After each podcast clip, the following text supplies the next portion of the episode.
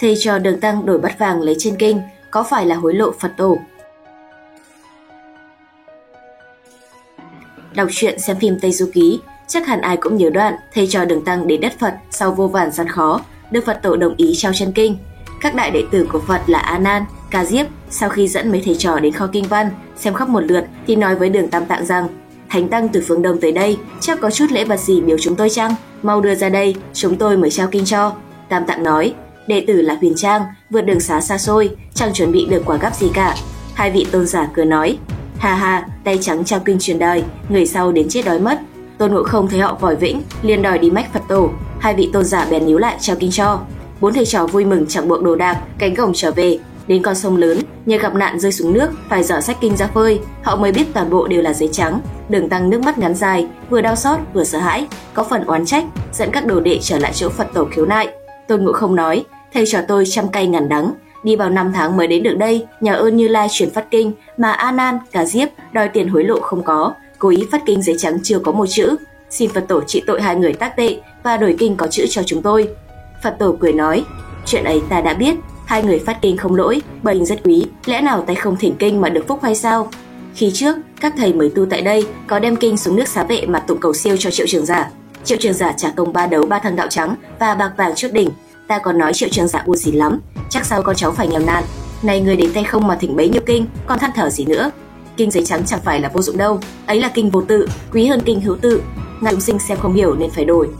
Nói rồi Phật truyền An Nan, Ca Diếp đổi kinh có chữ cho bốn thầy trò hai vị tôn giả đưa họ đến kho kinh văn và lại đòi lễ vật như trước.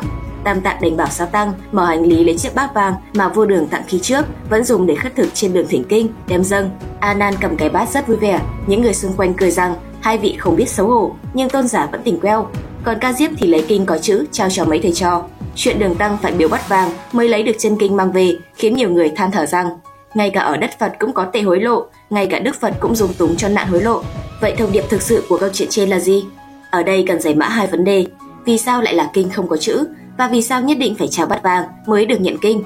Đối với các vị xuất gia tu Phật, bình bát là một trong những vật quý giá nhất mà mỗi vị tỳ kheo phải bảo vệ, vì vật này tượng trưng cho tâm thành tịnh, tịnh khiết của người xuất gia, cũng như tâm từ bi phủ khắp muôn loài.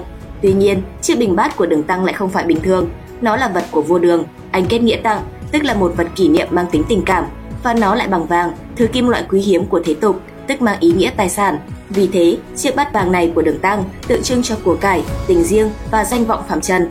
Việc phải từ bỏ chiếc bát quý này mới lấy được kinh Phật có ngụ ý rằng con người phải lìa bỏ những dục vọng thế tục như tư tình, của cải, danh vọng mới có thể thụ lĩnh đạo giải thoát.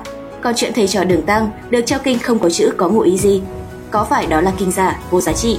Chính Phật tổ nói, kinh giấy trắng chẳng phải là vô dụng, thậm chí còn quý hơn kinh có chữ cơ mà. Kinh không chữ được trao khi đường tăng chưa đưa bình bát, nghĩa là vẫn còn bị ràng buộc bởi những thứ của thế tục, vẫn coi kỷ vật của vua đường là quý mà khư khư giữ lấy, chưa thâm nhập vào Phật tính được. Trong tình trạng đó, mấy thầy trò tuy nhận được chân kinh nhưng không thể hiểu được ý nghĩa sâu xa trong đó. Như vậy có đọc kinh cũng không có tác dụng gì.